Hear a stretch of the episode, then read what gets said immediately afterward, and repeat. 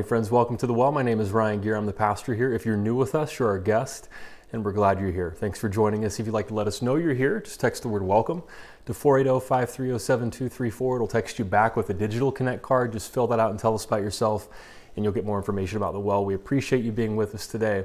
By the way, if maybe you're new at the well and you don't get my weekly email, I send out a, an email every Friday about the latest things that are happening at the well. If you don't get that, you can just go to our website, wellchurch.org, scroll to the bottom of the page, and then there's a, a little form you can fill out that says uh, subscribe to Ryan's weekly email.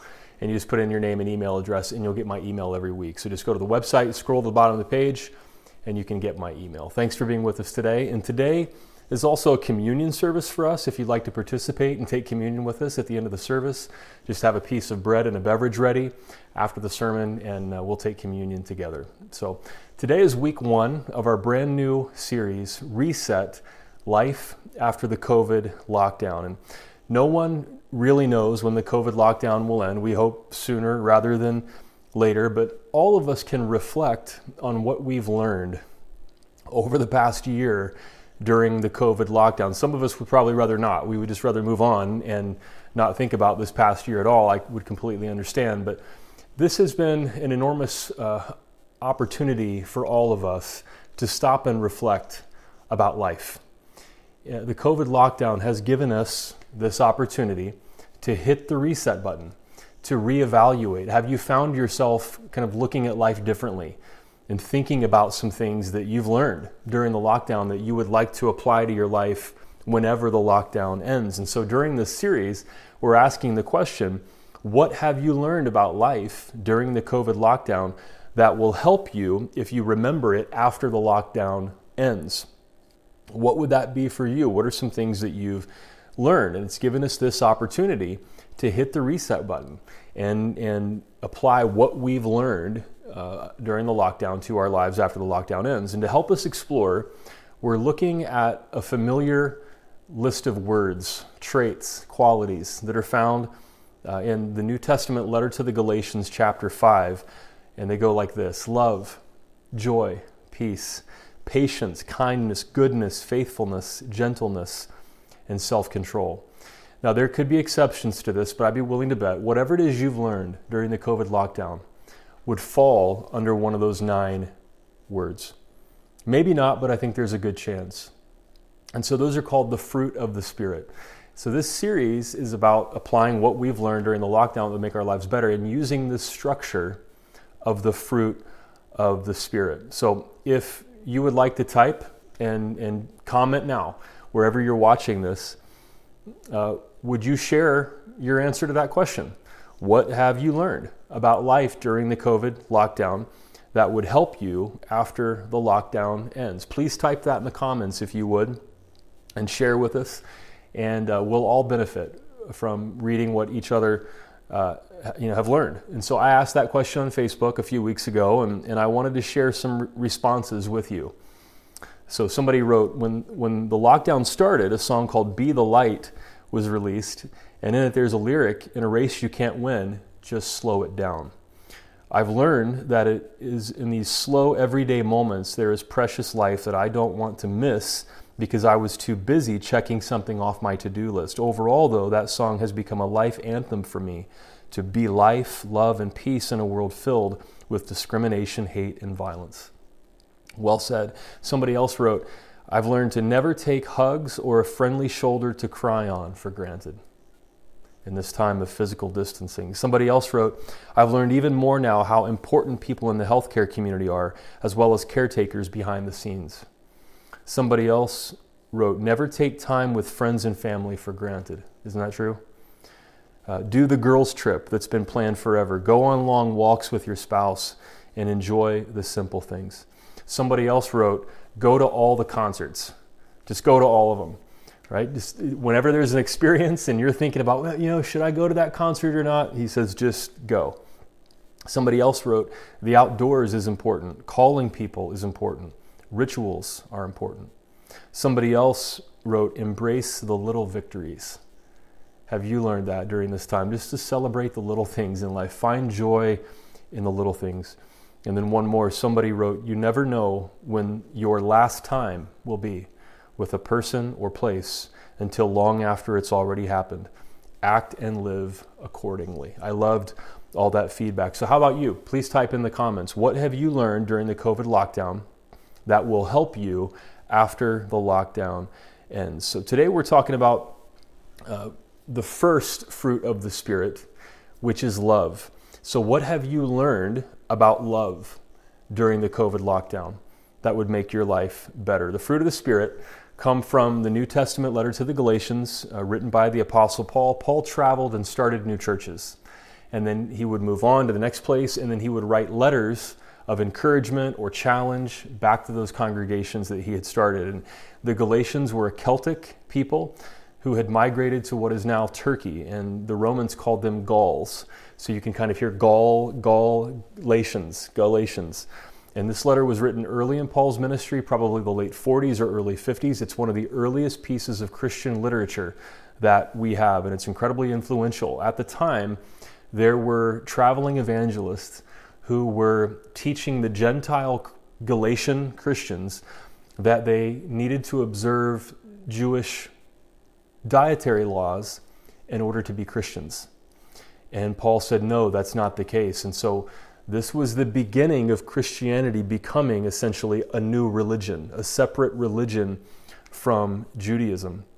Now, we don't really face that context today, but there are other ways that we can apply uh, the meaning of Galatians. And so I'm going to start reading from chapter 5, verse 13, and then you'll see the fruit of the Spirit in this passage. Let's read Galatians chapter 5, verse 13. You, my brothers and sisters, were called to be free.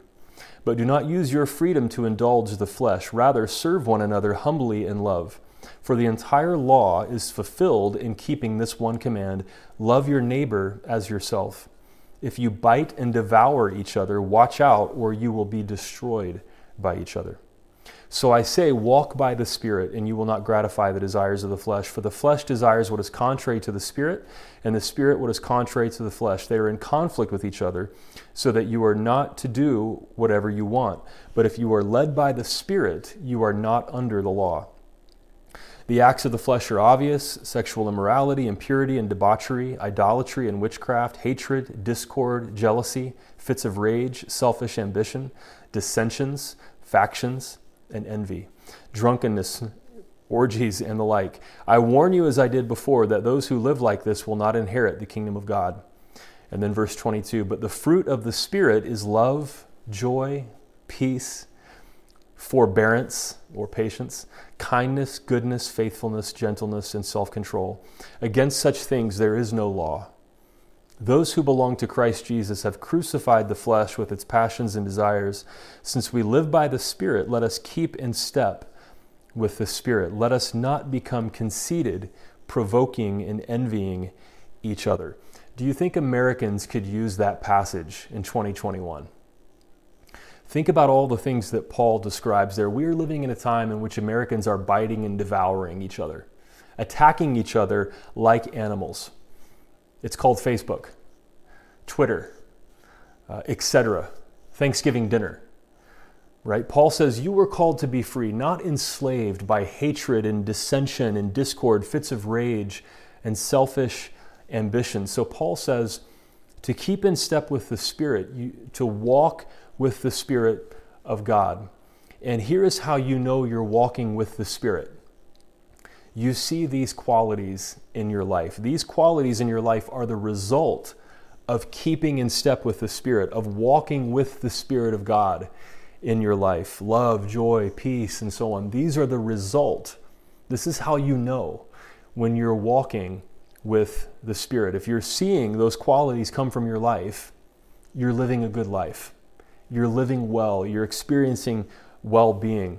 And today we're starting with love. What have you learned about love during the COVID lockdown? Now, the English language has an overly broad definition of love. We say, I love my children, and then we say, I love my new toaster. I love my family, and I love the new shampoo I got from Target. We use the same word, but we mean different things, hopefully, at least.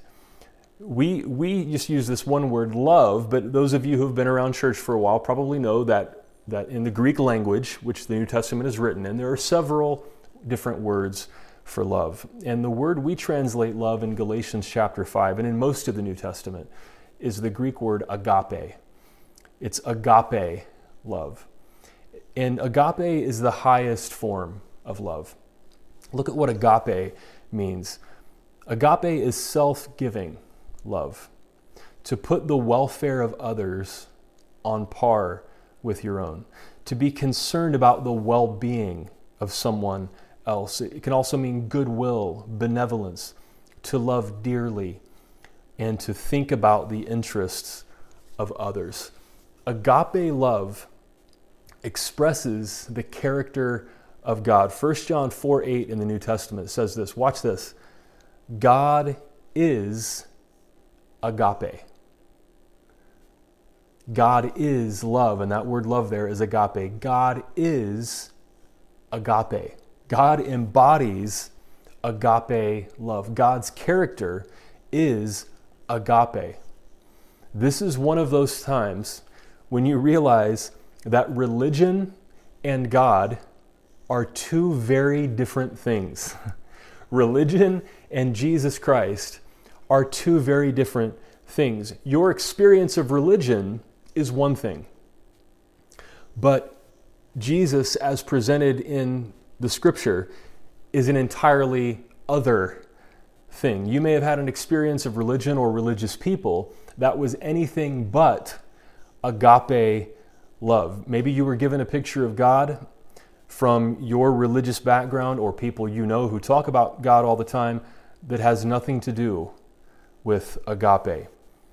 But the scripture says God is agape. Meditating on that little truth alone could change the entire trajectory of your spiritual life. God is agape. The well is full of people who realize that American Christianity and God, Jesus Christ, are two very different things. And over the past year, we have clearly seen that there are American Christians who are wrapped up in all kinds of things that have nothing to do with Jesus. There is this thing called American Christianity that expresses itself in all kinds of unhealthy, toxic, militant ways that's tied up with the history of our country and the divisions in our country that has nothing to do with Jesus Christ. God is agape. Jesus is agape. The most prominent religious figure in American Christianity in the last 75 years was Billy Graham. When he passed away in 2018, there was a mixed response, to say the least, to his life and death. So, how you feel about Billy Graham is up to you. That's not my point today. I, I want to make a different point about his life. Billy Graham almost single handedly built what became evangelical Christianity in the United States and around the world. Right? But he was also somebody who was clearly on a journey throughout his life. Throughout his life, evangelical Christianity that he started began moving in an increasingly diverging direction from his own life. There is not nearly enough attention paid to this because he was so famous by the end of his life, nobody wanted to challenge him. Everybody wanted to kind of claim him as their own. But he started as an almost fundamentalist, you know, fire breathing preacher in the 1940s. And then he became embroiled in politics with Richard Nixon and learned a lesson. And then as he aged, he mellowed both in his delivery, but also in his theological positions and his view of the world. By the 1970s, Billy Graham did become, uh, did begin separating from the evangelical movement that he largely created. And once again, not nearly enough attention has been paid to this. But let me give you several examples. When the more fundamentalist evangelicals signed a statement about the Bible called the Chicago Statement on Biblical Inerrancy, that the Bible trumps science. The, the world was created in six literal days, even if, even if science says something different. Lots of evangelical Christians signed that statement on biblical inerrancy. Billy Graham did not sign it. And he stated that he saw it as unnecessary and divisive. When evangelicals adopted the anti abortion movement as their primary political cause in the 1970s, he stated that he thought abortion should be allowed in cases of rape, incest, and when the mother's life is in danger. Now, that's a conservative position, but it was a departure from the more fundamentalist evangelical Christian position of the time. He also stated he opposed the death penalty, partly because of the racial component in, in death row cases, that, that uh, people on death row were disproportionately black. That was definitely a departure from this evangelical movement that he had helped to found, but became increasingly disconnected from him throughout his life. Billy Graham told the pastor Robert Schuller in the 1990s that he believed a person could be saved by Jesus who had never heard of the name of Jesus. From all over the world, the Muslim world, the atheists from different religions. Now, once again, that's a to, to somebody who would call yourself a progressive or a liberal, that sounds like a conservative position. But that is definitely not the position of the more fundamentalist evangelical camp that has come to define evangelical Christianity today. Billy Graham had a wider view of God's mercy than that. And then, as an example that I think is telling, later in his life, again in the 1990s, during a sermon, Billy was talking about God's love. And he, Billy stated that he had, had realized God's love in his own life to the extent that it was hard for him to even kill bugs. And when he said that in the sermon, he's in a stadium full of people. There, people chuckled. But he said, I, I feel God's love so deeply in my own life, I hate to see that little life snuffed out.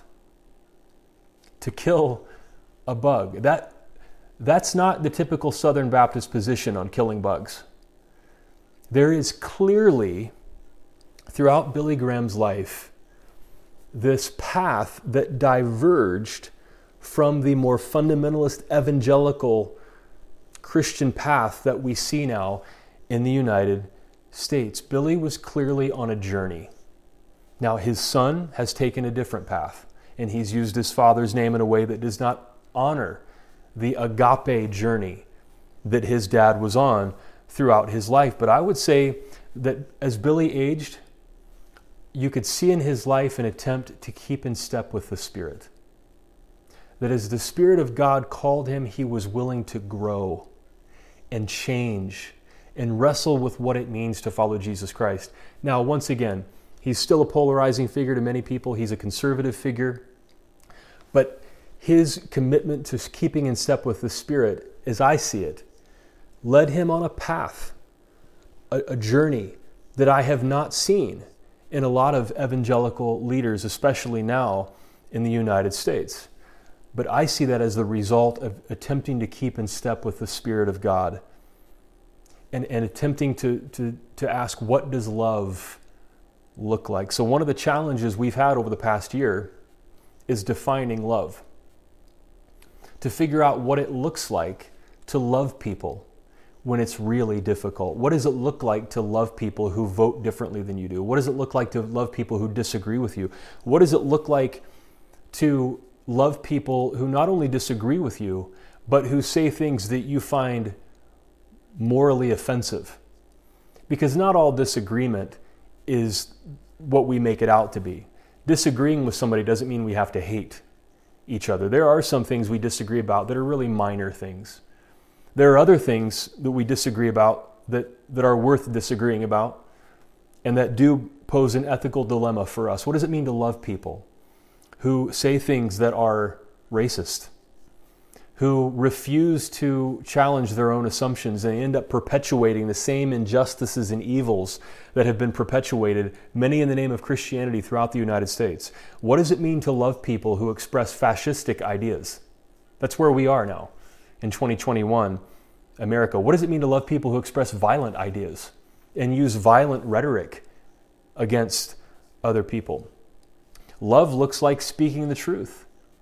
Speaking the truth in love. That's a, that's a phrase that comes from Ephesians. But you know you're keeping in step with the Spirit when you are concerned about the well being of everybody when you look beyond your own interest, your own, your own politics, your own tribe, your own cultural identity, and you start to care about how everybody is doing in the world because God loves you and God loves everybody. When somebody is threatening the well being of another, the loving thing to do is to stand up and do what is loving for everybody as much as possible. So, if you want to read more about what love looks like, even in a difficult time like the one we're living in, Martin Luther King Jr. comes to mind, Dietrich Bonhoeffer comes to mind. They both had to confront critics who thought love meant appeasement and just letting evil, aggressive people do whatever they wanted in society. And those leaders said, no, that's not what love means. Love means speaking the truth and doing what is right by everybody.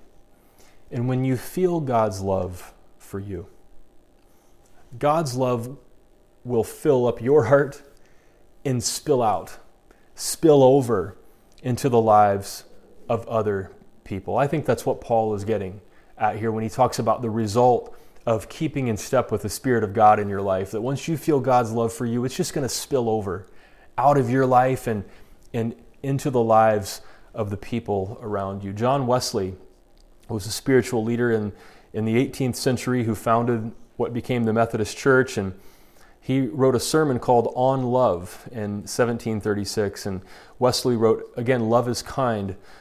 Whosoever feels the love of God and man shed abroad in his heart feels an ardent and uninterrupted thirst after the happiness of all his fellow creatures. Wesley said, Love is thirsting for the happiness of others. Wow.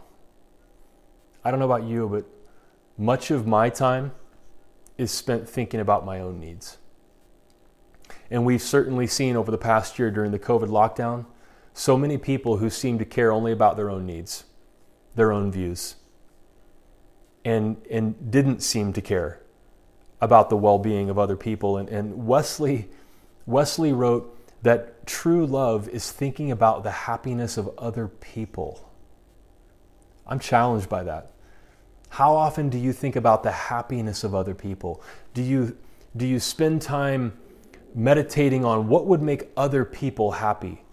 What would make other people's lives better? Think about if we if we spent a fraction of the time we spend thinking about our own happiness, thinking about the happiness of other people. Think about how differently this world would have been over the past year. Could we learn that about love after the COVID lockdown ends? That love means to thirst for the happiness of other people. When you realize how much God loves you and God thinks about your best interest, God has agape love for you and concern for your well being.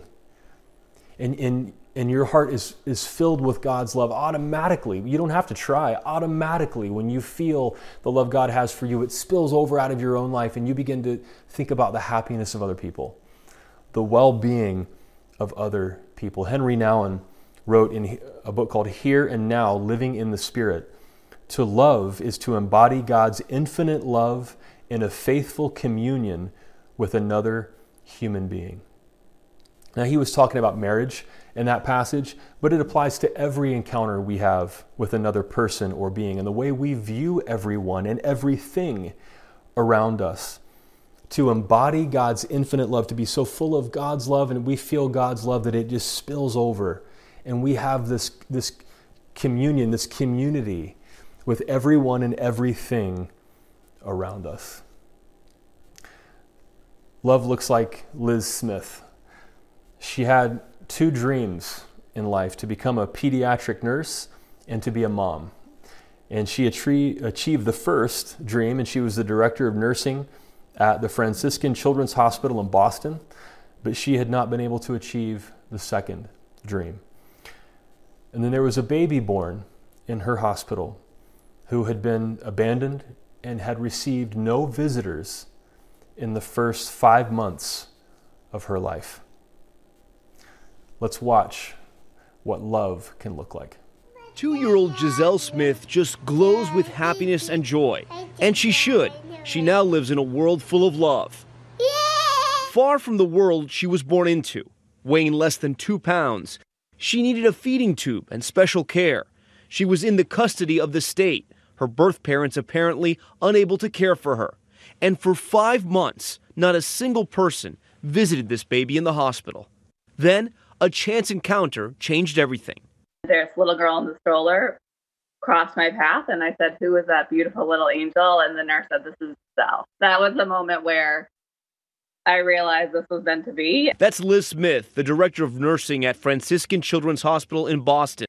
Liz had been trying unsuccessfully to start a family of her own. I thought my door to motherhood had closed. Liz knew this could be the second chance at a family that she and Giselle both needed. So she took in the baby as her foster daughter, knowing it might not be forever. That was hard because there was a lot of unknown. But what I did know is that she deserved every ounce of love I had to give her. But then Liz got the news that she and Giselle had been waiting for her adoption finalized. Liz getting to hear the one word she always hoped for. She calls me mama or mom. No, mama. Oh, mama, sorry. she calls me mama. When your heart is full of love, it automatically spills out onto the other people around you. When you are filled with God's love, when you realize God's agape love for you, it automatically spills over into the lives of people around you, and you can find yourself being concerned about the well being of others. Whether it's a little baby who hasn't gotten visitors in five months, or it's somebody who is lonely during the COVID lockdown and, and in need of friendship, or it's somebody who disagrees with you and you realize that's a human being too and you speak out for the people that they are that they are hurting and at the same time you realize god loves everybody. And so we're always thinking about what is what is the loving thing what leads to the well-being of everybody as much as possible. Is that what love could look like in your life after the lockdown ends if it, as we close today maybe you need to feel God's love in your life. Maybe you're in a place where this has been one of the most difficult experiences we've ever had, and and you feel beaten down and fatigued and tired and, and tempted to be cynical, and it's just all been too much. And you need to feel God's love, God's agape love for you. The the Love of God is a hymn uh, written by Frederick Lehman and his daughter Claudia Mays uh, in 1917. And it was adapted from a medieval Jewish prayer. And they heard the story of this poem that had been scribbled on the wall of an asylum in the 1700s. Someone who was a prisoner in this asylum wrote these words on the wall before his death. And it was actually this medieval Jewish prayer that the patient had written on the wall. And, and Frederick Lehman and his daughter Claudia heard this story, and they were so moved by it, by this experience, thinking about this person who was imprisoned and in one of the most difficult, painful times of suffering in their lives. And they scribbled this, this prayer on the wall.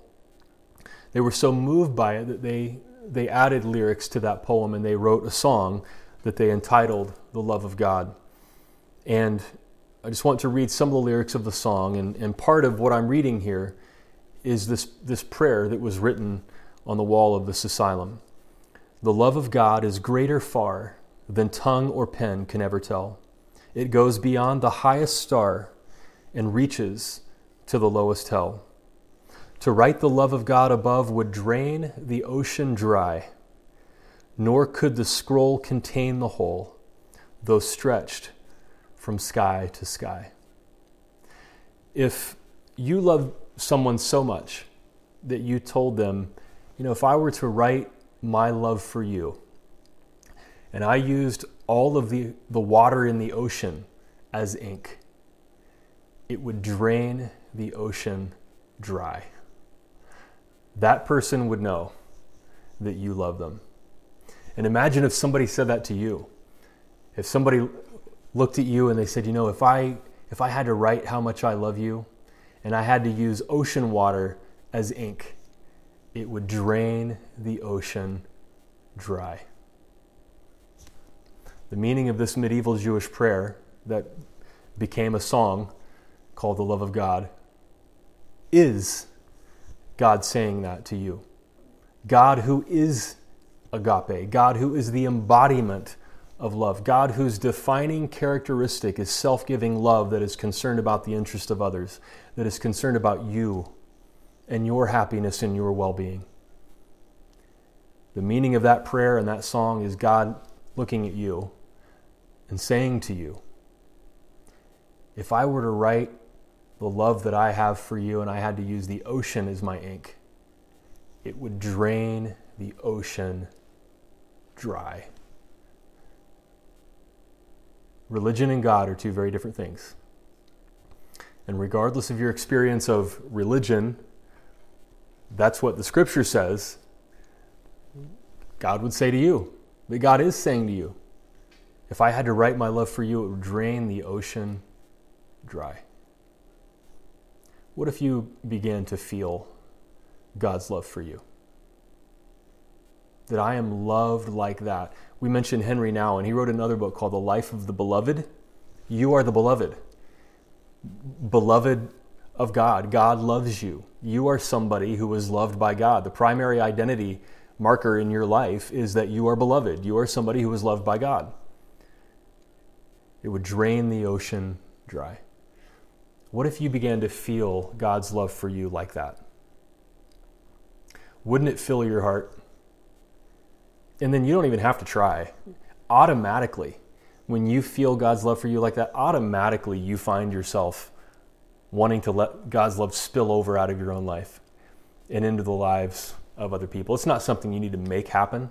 It just automatically happens. When you feel God's love for you like that, that's what it means to keep in step with the Spirit.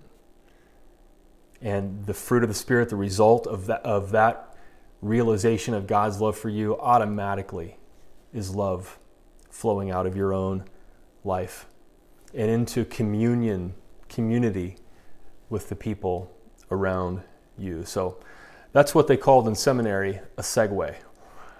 And now we're going to take communion together. And if you'd like to participate with us, you don't have to be a member of the well wherever you are. If you say, I, "Yeah, I want to, I want to live this kind of a life. I want to sign on with this," well, then we welcome you to take communion with us. And if you want to grab a piece of bread and a beverage and just have it with you, um, we're going to take communion together now. And on the night he was betrayed, which we commemorated a week ago Thursday, the Thursday before Easter, Jesus shared a meal with his disciples. And he picked up a piece of bread and he thanked God for the bread. And he broke the bread and he said, This is my body broken for you. As often as you eat it, remember me. So I invite you to take the piece of bread that you have and let's consume the bread together now.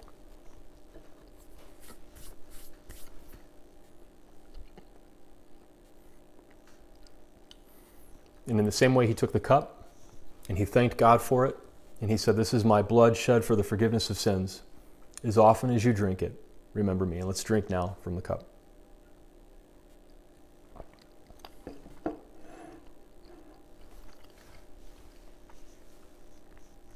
Invite you to pray with me. God, thank you that there is a better way than what we have experienced over this past year.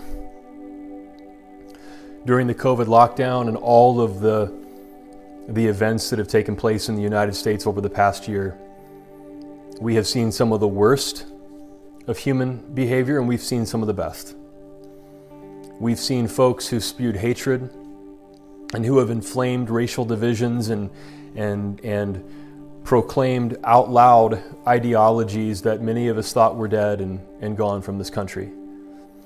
And at the same time, we have seen incredible expressions of love from essential workers and, and, and doctors and nurses and caretakers and friends who checked, on, other pe- checked in on other people and, and gave of themselves and expressed agape love in one of the most difficult years of our history. And God, as we ask ourselves the question, what can we learn from the COVID lockdown that would make our lives better after the lockdown ends? This is one of them. What would it, what would it mean to love people more fully? What have we learned about love during the COVID lockdown that we could apply to our lives after the lockdown ends? And we read here that the defining characteristic of you, God, is agape love, self giving love, love that is concerned about the well being of other people. As Wesley said, to thirst for the happiness of other people. Think about how much different our society could be if we all looked at each other that way, if we were concerned about the well being of each other. And that's the first result of having the Spirit of God in your life. That's the first sign that we're keeping in step with the, the Spirit, that we feel your love to the extent that it just spills over out of our lives onto the people around us. And we become concerned about their well being and, and, and what we can do to make their lives better as much as our own. So, God, we thank you for week one of this series and this fruit of the Spirit, love, that we can learn from and apply to our lives after the lockdown